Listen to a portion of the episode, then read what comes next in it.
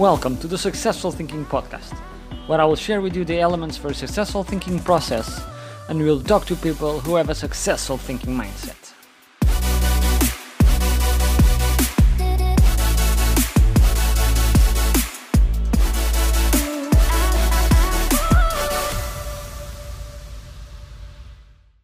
YHELLO, how are you guys? I hope you had a nice New Year's Eve and I want to wish you all the best for 2022. Today is a very special episode. It's the last episode of season 1, where I explain you everything about the theory of successful thinking process. Super happy about it. But before going to the episode itself, I would like to share you something that a friend of mine requested, which is to explain you why I always start the episode with YHELLO.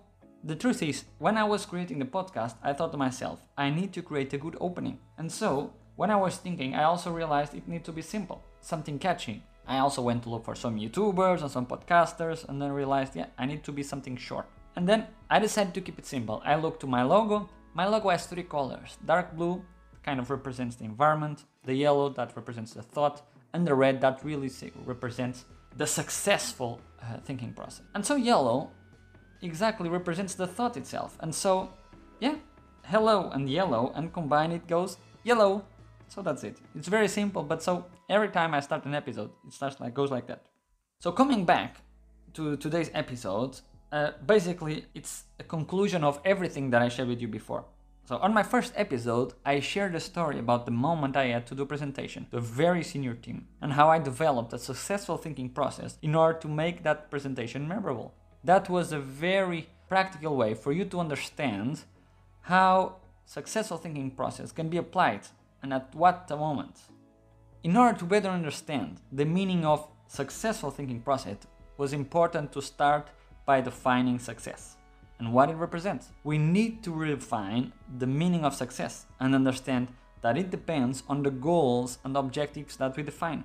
Information is the key element that triggers our thinking process. And so, for my third episode, I talked about how information influences our daily lives, and I showed to you how it moves us and impacts our decisions.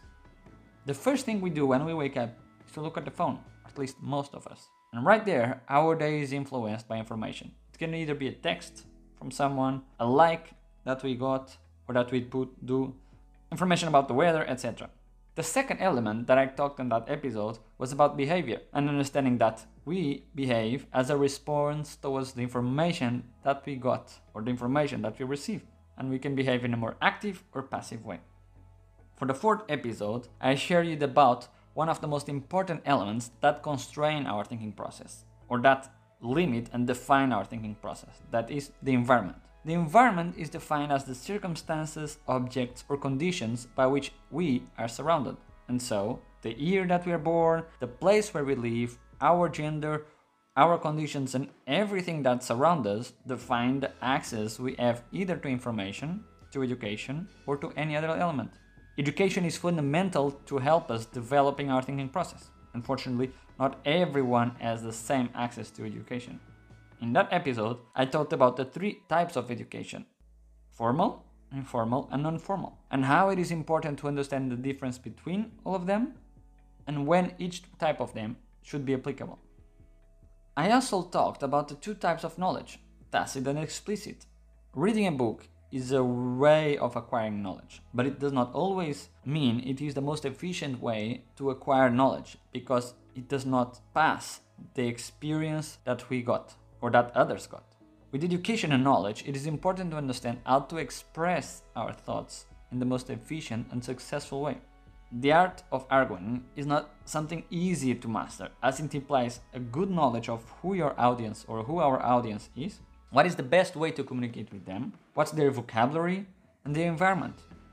A good example of someone who was successful on communicating his thoughts was Martin Luther King.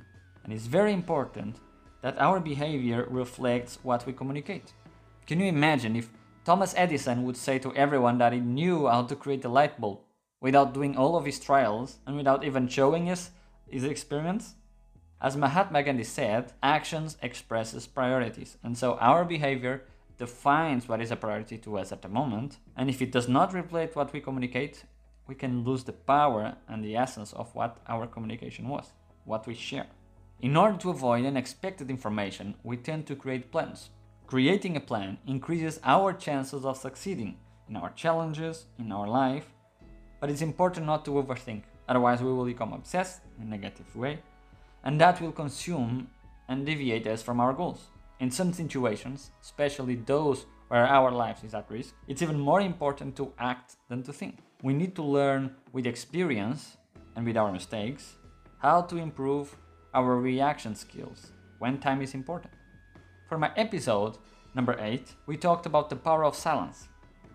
What do we represent? It is a sign of wisdom and experience to know when to be in silence, and in some cases, it's even a cultural habit. Therefore, it's really important to read the room that we are. In the last episode, for this one, we talked about the difference between community and the crowd, and how all the previous episodes allow us to differentiate both groups of people. We need to work towards more of a community where we can benefit from the synergies and its strengths. And now, today, that I shared everything on last episodes about what defines a successful thinking process, it is important that we need to become aware of the realities that we face, those realities that we live. A reality is the moment of action. And so, in every moment, in every challenge, in every decision, we need to, with experience, with knowledge and creativity, develop a successful thinking process in order to achieve our goals. It is important to understand if we have all the information that we need to make a decision, and then we need to accept that decision that we make. That will allow us to become more self empowered and confident that we developed a successful thinking process. So I hope you guys enjoyed the content of today and especially of the whole season that we had together. I will do a small break before next season.